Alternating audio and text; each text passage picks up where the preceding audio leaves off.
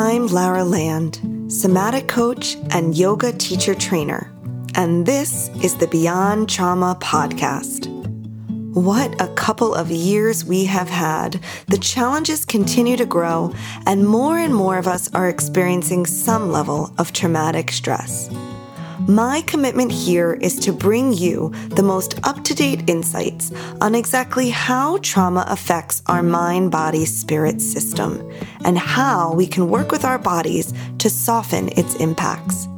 You will be hearing from trauma survivors and researchers, and together, we are going to incorporate what they have to teach us to heal ourselves and promote the well being of all those around us.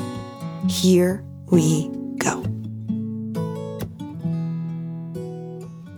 Welcome back, everyone. I am so excited to have you here today for a little insight into a conversation with a friend, my friend Pamela Stokes Eggleston.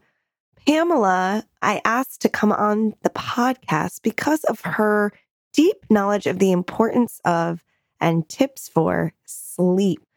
Yes, we all need better sleep.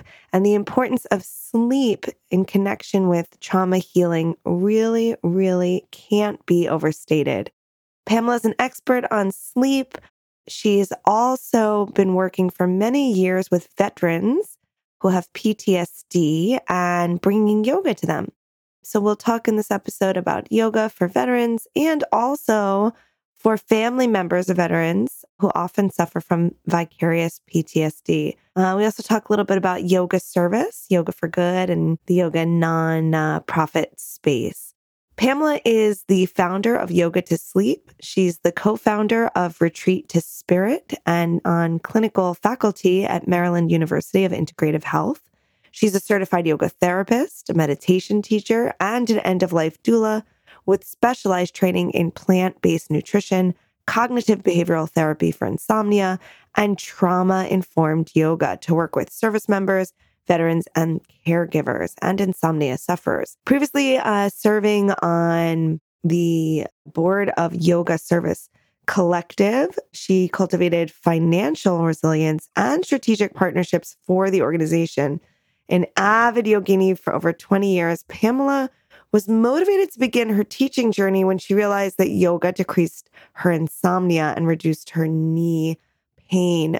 Pamela has a Master of Science in Yoga Therapy and a Master of Business Administration.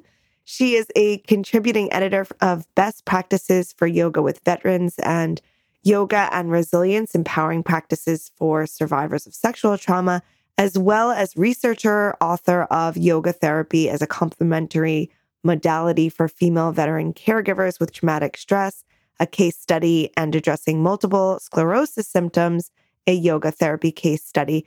Pamela has worn many hats and served on many nonprofit boards. She's an accomplished consultant, advisor, published author, and international speaker. You can find her on yogatosleep.com and retreattospirit.today and here with me in this next episode. Hi, Pam. Hi, Laura. How are you? Thank you for making this time to sit down together. Yes, of course. I'm always excited when I get to see you or talk to you. Yeah. It's been a minute. I know for for seeing each other for sure. I've been grateful to check in with you, you know, here and there over the pandemic, and mm-hmm. just make mm-hmm. sure everyone was okay. Mm-hmm. I really wanted to have you on this podcast really because of all the work that you've done and continue to do around PTSD with veterans and veteran families. In fact, I feel like just as your friend, I'd like to know more about how that all began and what your whole journey has been with that. My journey began really with, I would say, a full experience of PTSD by living with somebody who was injured in the Iraq war conflicts. That was my spouse. When he got back, he had full PTSD or post traumatic stress disorder. I never thought that that would be like my life or that I would be living with that. And as we learned how to live together with that condition, I was told by a friend of mine who works in the veteran space as well. Um, as we know, a lot of military and and veterans organizations that it's a possibility that I might have secondary PTS. There's another word for it. It's vicarious PTS or vicarious trauma, right? There's different words for these things. And so I was like, wow, this is, that was the first time I had heard it. But when she told me that, it landed like it was heavy, like in my heart and in my solar plexus, like it just landed. And so I was cycling through these feelings of what does that mean for me? And how can I help myself? Right. And it made sense because one of the symptoms of post traumatic stress disorder and, you know, overlapping a traumatic brain injury or TBI, uh, which is what my spouse has, was insomnia. Right. And so I discovered that, okay, my sleep is really, really jacked up. It's really not good right now. And so I was on Ambien for a while. Although medication has its place, I'm a firm believer in doing what you need to do and using traditional medicine when we can and when we know it's going to help. That being on, I'll say, Ambien really didn't help my sleep in the way that I thought. Like I wasn't getting deep sleep. I felt I would wake up and I wouldn't have any dreams and I'd feel like, okay, I know I was asleep, but do I feel rested? Do I feel re energized? And so I was looking for a way to not use Ambien for the rest of my life. And of course, I had been doing yoga. I had been practicing yoga for like over two decades, and I didn't put two and two together until I started diving into my practice more as I became a yoga teacher and trainer, really understanding that I could use the tenets of yoga to affect changes in sleep and rest and restoration. And so the realization for me started, I mean, at this point, it was almost, we were saying, I would say 15 years ago. I'm not good at dates, Laura, about 15 years ago, where I recognized that I had a secondary PTS or vicarious trauma by living mm-hmm. with somebody who is dealing with trauma. And what ends up happening is I went down the rabbit hole of really learning about trauma, taking lots of yoga and trauma trainings, yoga with vets and trauma trainings, and discovering that the other traumas that I might have had from my childhood would affect this secondary PTSD. Like the other traumas that my husband had during his childhood affected the PTSD. And understanding the nuances of that and really sitting with that. So, not feeling like, oh, woe is me, this is so horrible, which many times it was, but also saying, okay, what can I learn from these experiences of trauma? And as I unpack that, I started looking at my dad served in the Air Force, and my grandfather served in the Army in the Atlantic and Pacific conflicts of World War II during the time where the military was segregated. And so you have to watch your back with the enemy, but you also have to watch your back with the enemy that's domestic. you know what I'm saying? You know, during that time, which just had to be horrible. And so we thought like my grandfather was eccentric. He was just doing different things. There's creating harm for himself, but also doing the best he can. And I can look at that in his life now, like, well, I mean, he did the best he could in, in spite of serving and then having to come back to Jim Crow and white water fountains and colored water fountains and, uh, and all of this. You know, families, as we know about intergenerational trauma, as both of us work, do this work in, in yoga and trauma trainings, is compounded. And I never, before I started teaching this and working with veterans and working with their families, I didn't put two and two together. And so my journey through trauma, man, it changes, it transmutes, it shifts to look differently. And depending on what any triggers or upheaval we may have in our lives, it can display different types of emotions and sensations and feelings. and even affect how we're thinking and what our beliefs are. So for me, because I really love sleep and I love naps, I focused on that, the sleep part. And because sleep is so critical, and if we're not getting enough of it, it does affect how the trauma moves through our bodies and hearts and minds. And so that was a long way of saying of, Mm, of the answer to your question. But yeah, it's been a long journey. And just looking at traumas as it relates to uh, even outside of the military, but how those traumas have been compounded with mhm, the my life and how I've used yoga to move some of that energy through my body mm. and have interoceptive awareness in that way, along with my family members in dealing with trauma. That was really good information. I definitely want to get into the sleep a little bit more with you. Before we go there, as much as it's okay for you, obviously, I don't want you to share any of your husband's story that he doesn't want to be shared, but I'm curious if there's anything you could share about his diagnosis of PTSD. Like, was it something that you observed or it was clear? Or how did you sort of know that was going on? And then if you're open to sharing it, what are some of the steps then, especially what are the supports within the Mm, military? Because I think a lot of us don't know a lot about that world that you have such insight into, you know, being from just generations of veterans. I know I don't know a lot about what what happens within that world. mhm. Well, there's so much I could say about that. I will start with at the time that he was, and I'm doing my quotation fingers, diagnosed, there was a stigma around post traumatic stress disorder to the point where many folks throughout his process, my husband's process, were dropping the D off, right? So they were just saying post traumatic stress. And during the time, nobody wanted that label. Nobody, meaning the people who were in conflicts. And my husband was in Iraq 2003, 4, and 5 during that time coming back, nobody wanted that label because it was such a huge stigma and it might affect your ranking and all of this stuff. It was just completely unfair. And my husband was a reservist, and there's context to that because as a reservist at this time, he was a reservist when he went to Iraq. I wasn't on base, so I didn't live on base. I didn't have a community of other spouses in that way, other families. It was he was at work as a network architect, you know, as a computer engineer, and he got called up and to serve.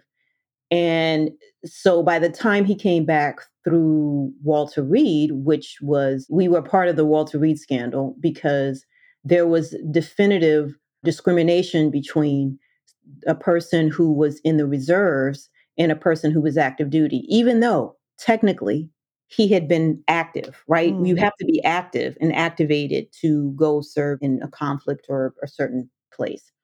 So there was that on top of his nightmares and all the boxes you can check under PTSD. And we were dealing with that. And I kind of trudged through it without really knowing that it was affecting me vicariously mhm, because I'm trying to support him. And during that time when folks at Walter Reed at that time were telling him, you need to tell your wife to shut up and all this other kind of stuff. And it's crazy and it's insane. And I really was trying to support him and really subsequently us in that way. yeah. And so when I when he wasn't getting the adequate services, I started writing congressmen and senators, and that's how we got to know at that point Senator Hillary Clinton, Senator Barack Obama. Lots of people came to the hospital at that point to see what was going on because that had blown up. And my husband and I were at the center of that. I grew up in the Washington, D.C. metro area, so you really can't scare me. But a lot of the military spouses who were from Kansas or who were from South Carolina were really unnerved by, I'll say, the higher ups in that way. I didn't care. I learned how to write letters to my senators and congressmen when I was in middle school. Yeah. So Yeah. You know, so I knew the process of governance and civility, and I know that they're there to help. So I have never had any issue when people say, "Oh, call your congressman and write your congressman." I'm like, "Yeah, I already did that. Like I've been doing it." And so it wasn't an issue for me to do that when I saw that this thing was wrong. So it you know affected us in a way that was it was horrible. It was like i don't know if i can and i thought about this like i don't know if i can live with this this is not being fully treated. I don't know what i can do. And the thing about it is even though my husband was suffering from it he understood that thinking how i was thinking in that way. And that is why you need to be friends with your spouse mm more than anything. You know, people are like, I love him or whatever, but friends will understand, like, okay, I've been questioning if we should stay together or not. And if we hadn't, I still would have helped him. Right. So I would say that's a deeper love and a deeper compassion that I think a lot of couples miss. And I would even say a lot of military couples miss, which is why a lot of people say, well, they break up and, and that kind of thing, which some people should break up. Mm-hmm. I'm not from the cadre that you should stay together if it's not working. However, you can work through the thing. And if when you can't work through the thing, then you need to do what you need to do. So I will say when he was over in Iraq, the services that I received initially were none, zero. They had something called the Yellow Ribbon. I'm blanking out on it right now, but there was something that the military offered. The first time he went, there was nothing. The second time, you know, they were like, oh, you can, they were telling us stuff that I learned on my own, Laura. Don't watch the news. Don't do this. Don't mm. do that. Mm. It was just like, this is ridiculous. And one of my other friends whose husband was in Charles Unit was like, yeah, I went through some of the um, yellow ribbon meetings and things, and she would tell me about it. And I, how do I say this? I don't have time for cattiness. One of the things I don't have time for, and I never have, is like cliquishness cliques and tribalism and cattiness. So whether that's with military spouses, whether that's with veteran spouses, whether it's with any other type of group, it's never been me. It's never been. I was never in the cool girls clique in high school. So that kind of energy just turned me off. And I was like, I'm not going to learn anything. And I'm not, and I'm working and I have things to do. Right. So I don't have time for that. I'm not going to be baking cookies and that kind of stuff. I mean, I'm not that woman right? So and there's nothing wrong with that i just know who i am. And as i my yoga journey progressed that became more and more apparent. So it was never like oh i realized this is like more of the shining the illumination of this is the type of person i am. This is the type of woman i want to be and i'm going to walk into that. And if my spouse can come along with that walk that's great. If he can i also understand that. And that's just been my mantra. That's been my MO. Yeah. Did you actually teach him yoga? I know sometimes our family members are the hardest ones to share yoga with. No, it's the facts. I did a little bit of stuff with him. And as my yoga journey progressed, I started doing um, yoga for vets classes at the local studios. You know, where they would be community based. We would offer whatever you can give, you know, suggested donations and that kind of thing. And I did that. That was my seva yeah. for a while, right? And I did that. And then I started working with some local nonprofits who were working specifically with caregivers. As I was a caregiver and I went to the program, and then they were like, oh, we need this yoga teacher. And so I did that with Hope for the Warriors for five years or six years, something. It was a long relationship. It was a great relationship. And now I'm doing some stuff specifically with Black veterans online. So, uh, you know, the journey changes and shifts. And of course, my husband knows I'm a yoga therapist. Often the families don't want to do they mm-hmm. know you know the stuff. And by the time they come to you like, "Oh, my hip's hurting." It's too late. it's almost too late. Right? It's like you have to move every day. Like we know this, right? Because we are yoga practitioners. So I have a daily asana practice. I have a daily meditation practice. I have a daily breath practice. And then that yoga I take into the grocery store or the gas station off the mat, wherever I go. And that's been very beneficial, specifically in these last three years where we've been in COVID. And there's been a collective, this kind of community trauma that we've all experienced during these last three years that I'm seeing some similarities with our experiences. Yeah. Right. Can you share a little bit about the practices that you would share with veterans and anything? I know you've written a bit about best practices, anything mm-hmm. specific as far as specifically dealing with folks who have been through PTSD and especially related to having served. What does that type of yoga practice look like? And what are, you know, what are some of the things that you'd want to teach or not want to teach? Well, you know how we move in trauma spaces for yoga, it's often who comes into the room. So you're teaching to who shows up. And my experiences with veterans in yoga has been the space holding is the most important thing. The compassionate listening has been the most important thing. So it's not necessarily, okay, we're not going to do this pose. We're not going to do frog, for instance, because someone has told me that they have military sexual trauma or MST, for instance. It's more about holding space for this person or these persons to feel comfortable, to be able to fully exhale, and to be able to fully allow the earth beneath them to hold them and for them to be held. I don't use words like surrender to the earth beneath, let go. I will maybe say, Are you clenching your glutes? Can you soften, unclench? Can you allow the earth to hold you here? Things like that. I give many options, many different uh, variations of poses. What I have found in working with vets is many people like supported bridge. And I know for a fact that people love yoga nidra. So I always, even if the class is an hour, I will do a 20 minute yoga nidra. You also need to throw your expectations out the door. So I often use this saying, man plans and God laughs. Mm-hmm. Because you can plan a whole sequence. And if you get some veterans, and they're all from different branches two from the Army, two from the Navy, two from the Air Force, two from the Marines, two from the Coast Guard. They're going to be chatting it up and cackling and hounding each other. That is you holding space.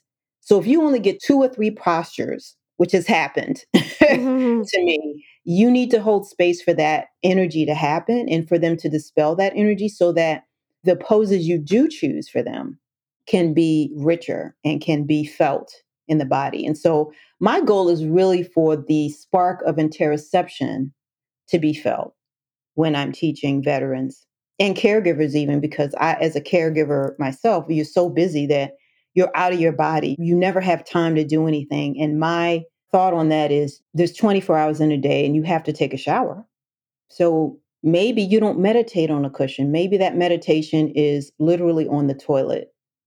Maybe that meditation is in the shower, standing. Maybe checking in with the breath is in the shower or the bath. Maybe you can make washing the dishes a mindful practice, right? So these things that we know where we can take the yoga on or off the mat and we can incorporate them into our daily lives. That is how I teach veterans and their families. And that's how I continue to learn about this. So this is a continual learning process for me. There's I'm always being taught by the students, by the veterans, by anyone who shows up in the class. You always have to have a beginner's mind in these spaces, especially when you're working with trauma. I never think that I know everything because I've had like four trauma trainings mm. or because I've trained for two years as a yoga therapist. Like, I never think I have all of it. I'm always coming from a space of open mindedness and open heartedness.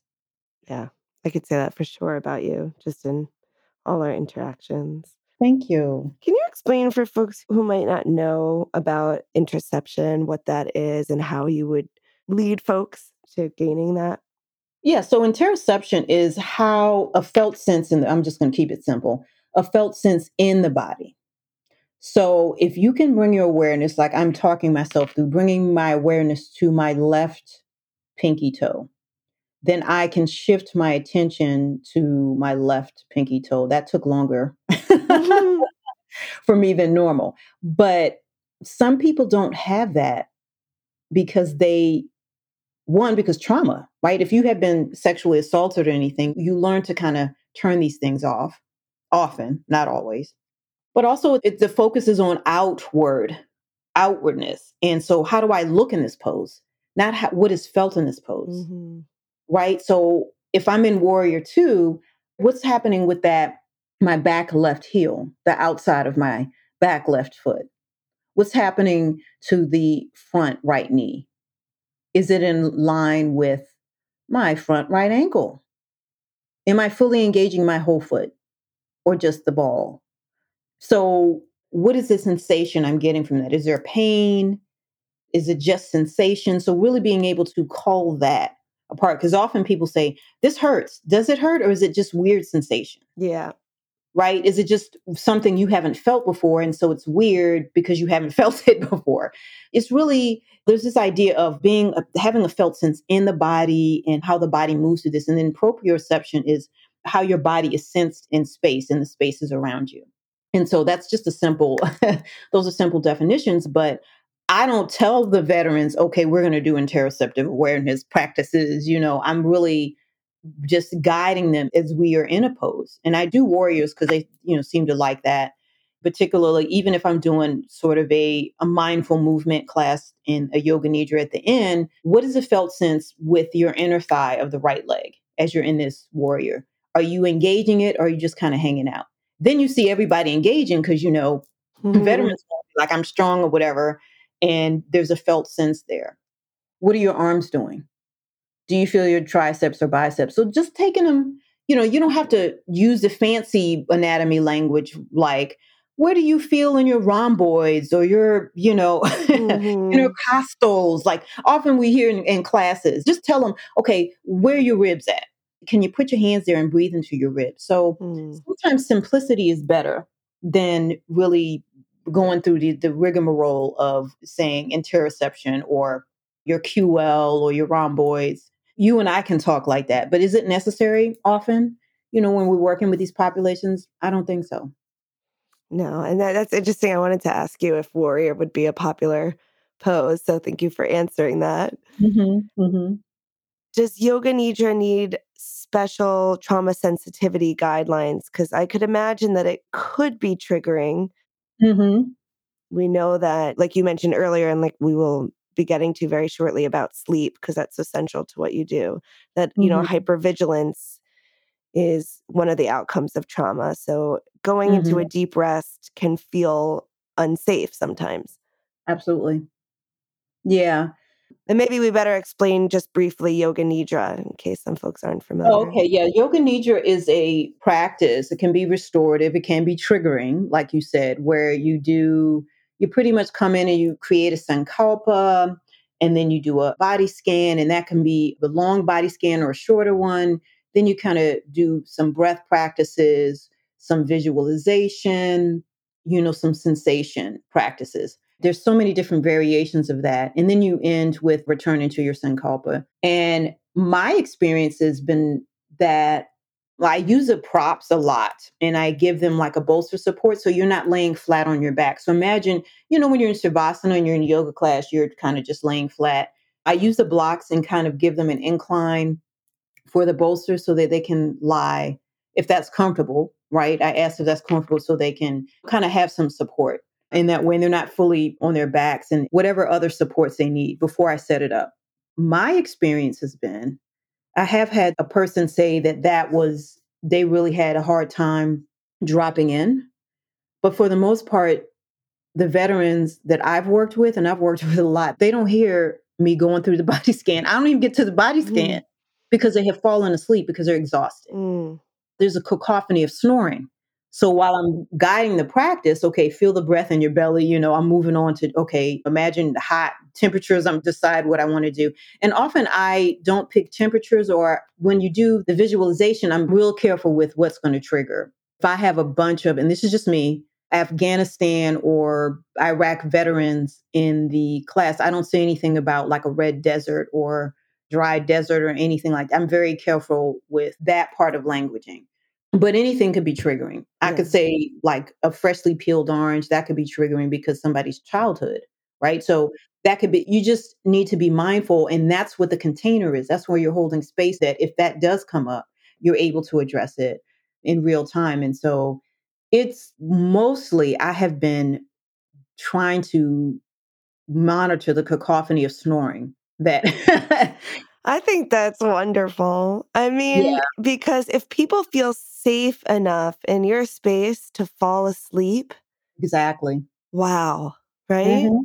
Mhm. That is actually in this con, you know, in some context, we'd be like, if I'm giving a talk or a speech, you know, if the whole audience is falling asleep, I feel, you know, uh oh, I didn't do my job. But in this case, folks might not realize is that's a great sign that you have Yeah. really done your job. Yes. Yeah. Yeah. And I know we've read in the old text of Yoga Nidra, well, you're just, you're not supposed to fall asleep. You're supposed to be at that space before you fall asleep. And I don't worry about that Yeah. because if, if they've been so wired and busy and traumatized and triggered where they can't get good sleep and they're sleeping here, then that's good, right? That's Then, great. then I've done my job. And the movement, as we know, that energy transmuting through poses and through breath, as many veterans who have experienced trauma in this way have shallow breathing, I'm really trying to expand the breath Mm. and have them get fully deep breaths because the breath is also movement. As we do that and we do some movement and we do some contemplation and then we do a yoga nidra, if their body receives it in a way where they can rest and they can feel safe in that space. And that's, I've done my job. And have you seen the outcomes that yoga nidra and breath work, these practices? Are you getting testimonials or participating in any studies where you're seeing that the results that it's really working? Yeah, there's lots of studies and hopefully more coming out about different types of yoga nidra, working with veterans and restorative practices. I've had plenty of testimonials where, I mean, one of my former clients is actually a yoga teacher now. She's just, she Mm, tells everybody, Pam helped me, yoga changed my life. And I let her say it, but I feel, you know how I feel. I'm like, the yoga comes through me to share yeah. it was your time to accept it. But I'm very happy that I have been able to help veterans and their families, those who love them, in that way. Right. So it's just been amazing to see how that's unfurled and how I have inspired veterans to work through their trauma and their triggers and how they're better for it. Mm. Right. So, Yeah, that's really wonderful. And since we've been talking about people falling asleep in class, maybe you can share about the importance of sleep and your yoga to sleep and those practices. So, when you're really focusing on yoga for helping folks get better quality sleep, what is that about? well, sleep is like so important. And I think before the pandemic, people were still walking around, not everyone, but they were still walking around like sleep is for wimps. I think Margaret Thatcher actually said that one. I think Winston Churchill said, I sleep when I'm dead. This is so not the natural way of things. Just hustle and bustle is not natural and it goes against the grain of who we are. Now that we have blue light and computers and phones and all of these things, and artificial light really has screwed our sleep up. So if we think about our ancestors, they were lighting candles or whatever, darkness came and they had to adapt to the darkness. And that's when you slow down and that's when you lie down and slowly allow the body to receive the rest that it's supposed to receive because we have to recharge every day. And so one third of the nation is, and by the nation, I mean the United States, is sleep deprived. I think it's more than that since COVID. I think they need to reduce the studies. I think I got that from the National Sleep Foundation. But I would say with corona insomnia and all of these other insomnia disorders, I would think that that has increased in the past three years since we've been dealing with the triggers and trauma of COVID during these times, along with how people work. So before that, it was okay, I have to go to this job, work 16 hours, et cetera, et cetera. And what I see to my dismay is a fighting to return to that same model when that model, I believe, did not work for people who needed rest and restoration, which is everyone, people who needed good sleep, which is everybody. So they're trying to, oh, we need the office culture and we need this. Do you really need people standing at a water cooler talking about nothing? Do you really need that? What COVID has illuminated for us is that much of the work, when I'm not talking about service workers or things like that, can be done from the safety and security of your own home. And in fact, work productivity went up in that way. So why are you fighting other than you're paying rents on the buildings and you want to control people, in my opinion? Mm-hmm. why are you fighting that? When these people didn't have to sit, and I'm just thinking about I'm in the DC metro area in traffic for two and a half hours going to and from work, they could actually use those two and a half hours to spend more time with their kids, to throw a couple of loads of laundry in the machine and still get their work done at top notch level. Right. So less trauma in dealing with office politics and more focus on the work. So some companies have switched to that. Some companies have subsequently added more mindfulness and yoga to their employee wellness protocols as a result of it. Uh, but some companies and corporations are stuck and they are not looking at the studies of sleep deprivation and long COVID studies, which are now coming out, where sleep deprivation or the sensation of smell, for instance, hasn't come back in six months. All of these problems that wrap into the bottom line of are you being recharged nightly, which is what sleep does. So I'm a proponent of getting a good night's sleep. I have, it's been a challenge for me for many years However, if I get seven hours, and, and the studies now are saying seven to nine hours of sleep, if I get about seven hours, I'm good. Mm-hmm. Even if I get up and go to the bathroom mm-hmm. once or twice, I'm good because I can fall back to sleep because there's restoration. Now, I love sleep so much that I have eye mask. If I have to, I'll use earplugs.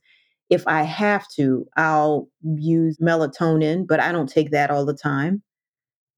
I really have to bargain with if we're going to have the TV on at night, you mm-hmm. know, because that is blue light. But then I can't argue if I have my phone, right? I can't argue with the blue light of the TV if I have my phone. It's really focusing on myself to better myself in that way because we're all a work in progress. I'm a work in progress. And then to be able to help people who have chronic insomnia conditions some of that can be because they have chronic pain. So if you have chronic pain and you've been dealing with that for five years and you know, and then here comes COVID to just really mess things up, then yeah, it's going to mess with your sleep. So what are you going to do? Can you take magnesium? A lot of people take magnesium to restore. A lot of people take ashwagandha or rhodiola, you know, adaptogens to help them relieve the stress because the stress is what also keeps us up awake at night. I also believe that sleep is spiritual. And so, even with all the whatever supplementation I mentioned, I would look at what is my spiritual practice, what's going on in my mind as it relates to any anxiety or depression that I've been dealing with. And so, that's going through the koshas. So, we know about the koshas. We're going through, okay, we can start with Annamaya. Maybe we jump to Vijnanamaya. Maybe we jump to that wisdom body. Maybe we jump to the bliss body and look at what's going on inwardly. What how's your soul showing up to your life?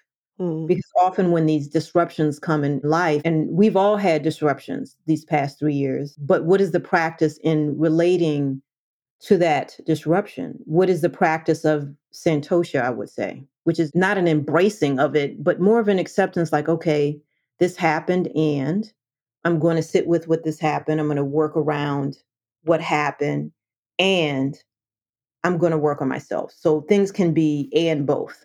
Things can mm-hmm. happen simultaneously.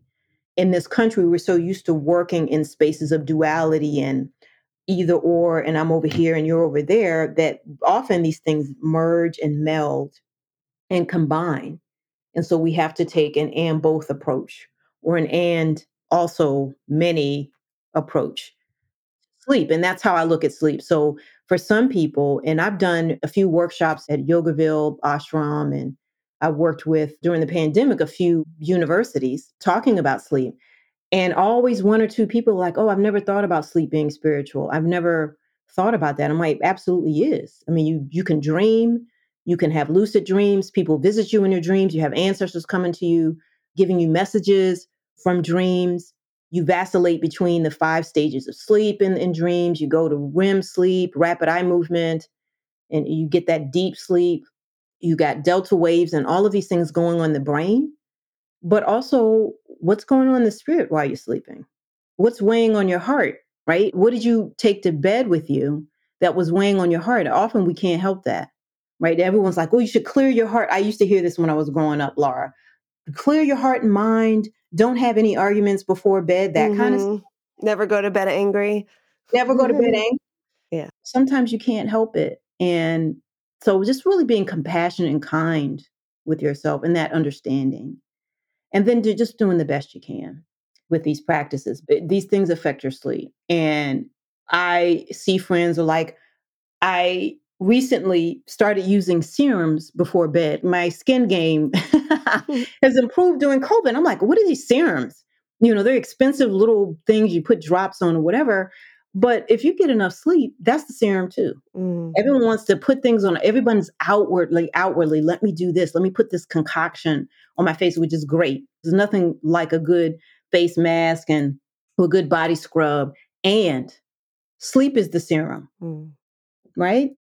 Yeah, and I love how you, you know, going for the combination, right? Like the clearing as much of your heart and mind as you can, what's possible, taking maybe some supplements, combination of methods, reducing that the blue light. I find legs up the wall. I don't know if, yeah. if that's something yeah. you yeah. all the time. All the you know, and I forget it. I'm always telling people legs up the wall I had a friend the other day, Laura, say, "Oh, she's and she's a yoga therapist too, and she's sending this." And I'm like, "We know this. you know, often we forget." And legs up the wall is juicy. Yeah. And you could do it in the bed if you have a banister. I mean, it's just so. And I've taught it that way. I'm like, just if you're in the bed, just put your legs. They don't have to be straight up, but you know, really, you're moving the hips and things like that. And maybe you want to put a soft blanket cross your legs or something. And they're like, "Oh man, this was amazing." And I'm like, "Why don't I do it?" You know, I'm telling my mm-hmm. clients. yeah, when I can't sleep, you know, one of my really tried and true methods is to just flip around and put my legs just up, up on the wall. And uh, I will always fall asleep. The legs up the wall is just amazing. Also, a tense and release. Sometimes yes. the breath. Oh, why don't you explain that? That's such a good practice. Yeah. So I had to, you know, if you don't want to be taking everything every night, you know, all these things, a tense and release where I will start with how do I start if I'm struggling with my face? And I tense up, I inhale, tense my face, exhale, release. And then I might do that twice, tense and then release. And then I might tense my hands and on an inhale and then exhale and try to make the exhales a little longer on the release. Tensing, and then releasing. I might tense my glutes, I might tense my torso. I do start from my head when I'm in the bed and go all the way down to my feet. And then if I need to, I'll come all the way back up. So the tense and release follows the breath. That's golden. Yeah. And you don't even have to flip around. Now, I have flipped around because sometimes I just need that blood flow of my legs being up and a nice legs up the wall. However, even if you do legs up the wall, like you take a break from work and you're like, okay, it's three o'clock and you want to go get a coffee, which is not going to help you get to sleep. Mm-hmm. I have had so many clients run to Starbucks and they're like, I don't know why I'm getting to sleep. They got the venti coffee at two o'clock, two thirty in the afternoon. First of all, you got all that sugar in it, and then you have all this caffeine. And I'm like, please stop that just get some herbal tea at that point. And they look at me like I have been doing this. I get my coffees and I'm not giving it up. I'm like, you want me to help you. And I'm just help I'm just giving you suggestions. Like that's not going to benefit you. If you have that craving and you decide, nope, I'm going to do legs up the wall for 10 minutes. It'll lessen the craving. I'm not going to say it's completely get rid of it. I used to have a Starbucks addiction, no more, but it'll lessen the craving. Yeah and you'll feel better. I mean, legs up the wall is magic. It's magical. But the tensing at night is too. When you're in the dark and your partner's over there sleeping soundly and you're mm-hmm. mad because they're sleeping soundly and you could but you can sleep soundly as well by tensing and releasing, mm. following your breath. Maybe even doing a kind of a mild dirga pranayam while you're in the bed. if you don't feel like tensing, sometimes I'm like, I don't feel like doing this whole body thing. I just focus on my breath. Okay, let me breathe into my belly. Let me breathe into my side body ribs. Let me breathe into the heart space. Let me combine all three. Sometimes it works. Sometimes I'm I don't remember what I did. I don't sometimes I don't get to the combining all three because I've fallen back to sleep. Yeah. Well, that's beautiful. I mean, I think you've given a couple practices, more than a couple, a few practices that folks can work with who are struggling with sleep. Mm-hmm. Is that what you do, Pamela, now with your work with Yoga to Sleep? Is it individual coaching or do you teach courses on yoga for getting better sleep? How can folks work with you if they're struggling around sleep and they want to try some of these practices? Yeah, I have a limited amount of clients that I see because I give so much to them that some of them are, and everyone inevitably is dealing with some sleep issues. So I've had clients with MS. uh, I have a client that was legally blind, which has been a challenge because your cueing has to be definitely on point. Um, I've had clients who have a lot of autoimmune issues, but the core of that is I can't get sleep. I, my sleep is this way folks can work with me individually that way. I've done since the pandemic, I've been online. I'm slowly uh, branching back out to being in person, but I was using Zoom like everyone else and working individually with clients in, in a patient centered, individualized way, working specifically with their conditions. I'm also working on just putting my signature course, Why Am I So Tired? Mhm. or waste online because there's so many people. I've done it in so many different iterations. I'm actually running it with a studio this fall and we're still playing around with it. We're going to do that in person or online. You know, we're in that kind of middle liminal space, I guess, of is this going to be a hybrid or how are we going to do this? But I was like, you know, I'm just going to record this. I've been doing this course for years now. I'm in my 10 year anniversary of Yoga to Sleep, having my Yoga to Sleep business. And so I think I was like, I'm just going to record the course and record a practice. And if people want to have that access online, to be able to do that. And so hopefully I'll have that secure within the next month or so. And that will be on my Yoga to Sleep website. And anybody that wants to work with me to do a presentation or anything, I'm available for that. So, what's so beautiful, Laura, during this COVID time, there was lots of upheaval. There was lots of death and uh, destruction and horror.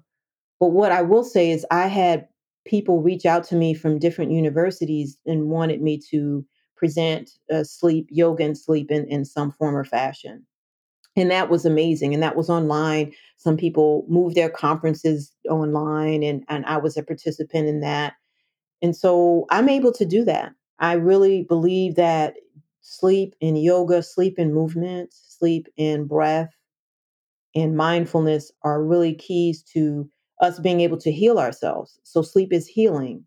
As we return to sleep and return to the unconscious, that's where healing can begin. That's where we are immediately, our digestive system kicks in. We start healing in the space of sleep, really deep restorative sleep.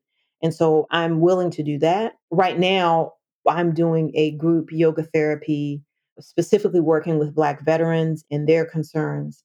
And hopefully, I'll be able to offer that once or twice um, in 2023. So I'm trying to just do series in that way. I have a yoga to sleep training that I've resuscitated. So, Laura, I, you know how you do these trainings, you're like, this is a lot of work. yeah. I had like 10 people interested in the yoga to sleep YTT, and I really changed that so that I can also offer it to yoga therapists. And I had to get that course certified through IAYT as a yoga therapist trainer.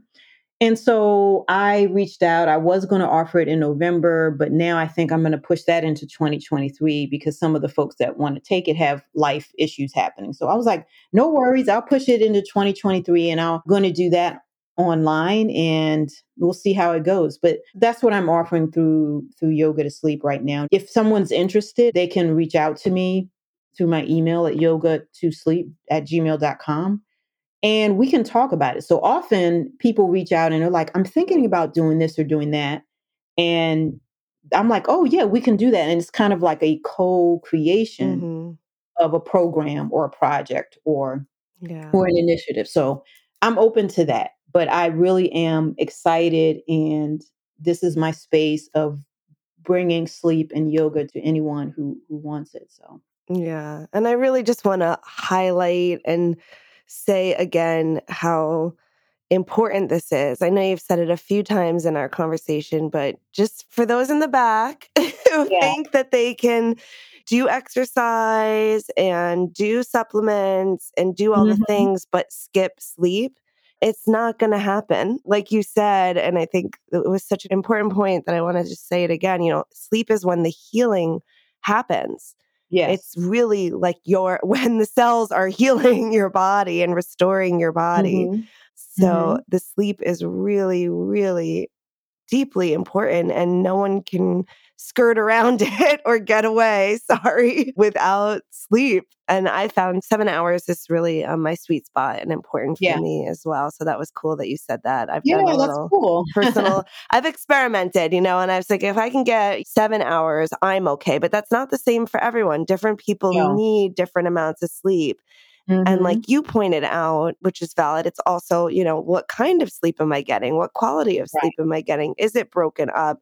When I wake up, can I fall right back to sleep? And all, it's not just the amount, but it's the quality as yes. well. And there's just more and more coming out on this topic, Pam. So I think it's great that you're in this space there are more trackers for sleep. So, like ways that mm-hmm. you can mm-hmm. track which part of sleep you're in during the night, and just a lot, a lot of information coming out about sleep. So, I think you're in the right place, and a lot of people are going to be looking for you.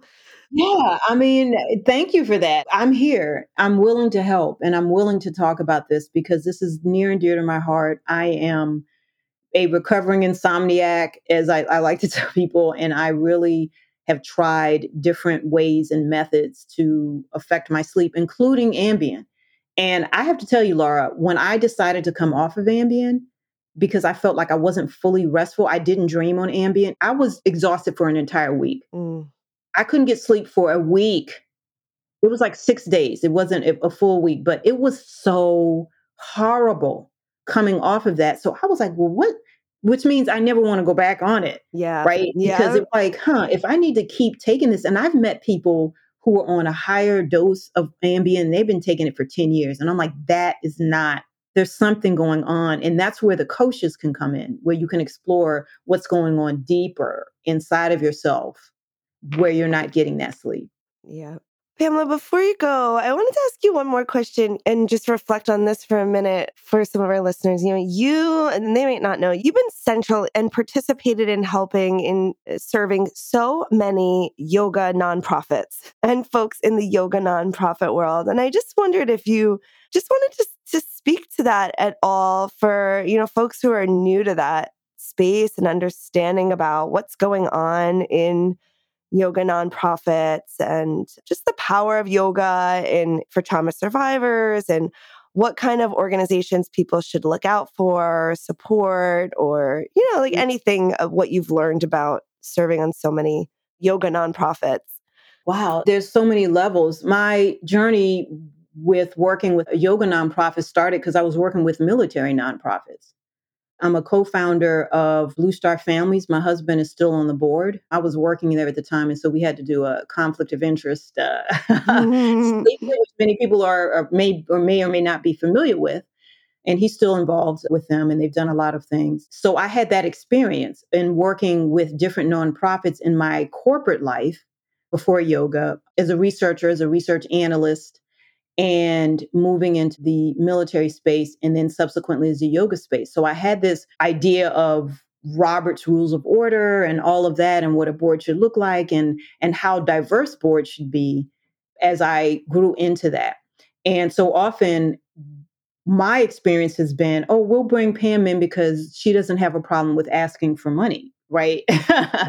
so I'm usually running a development committee on the board as I was with Accessible Yoga, for instance, Accessible Yoga Association, that was an amazing journey because you're working with a lot of yogis and some people who were new to the yoga space but really understood the mission or missions of yoga as service and want to help in some way either through a donation or through some work or through some type of scholarship program.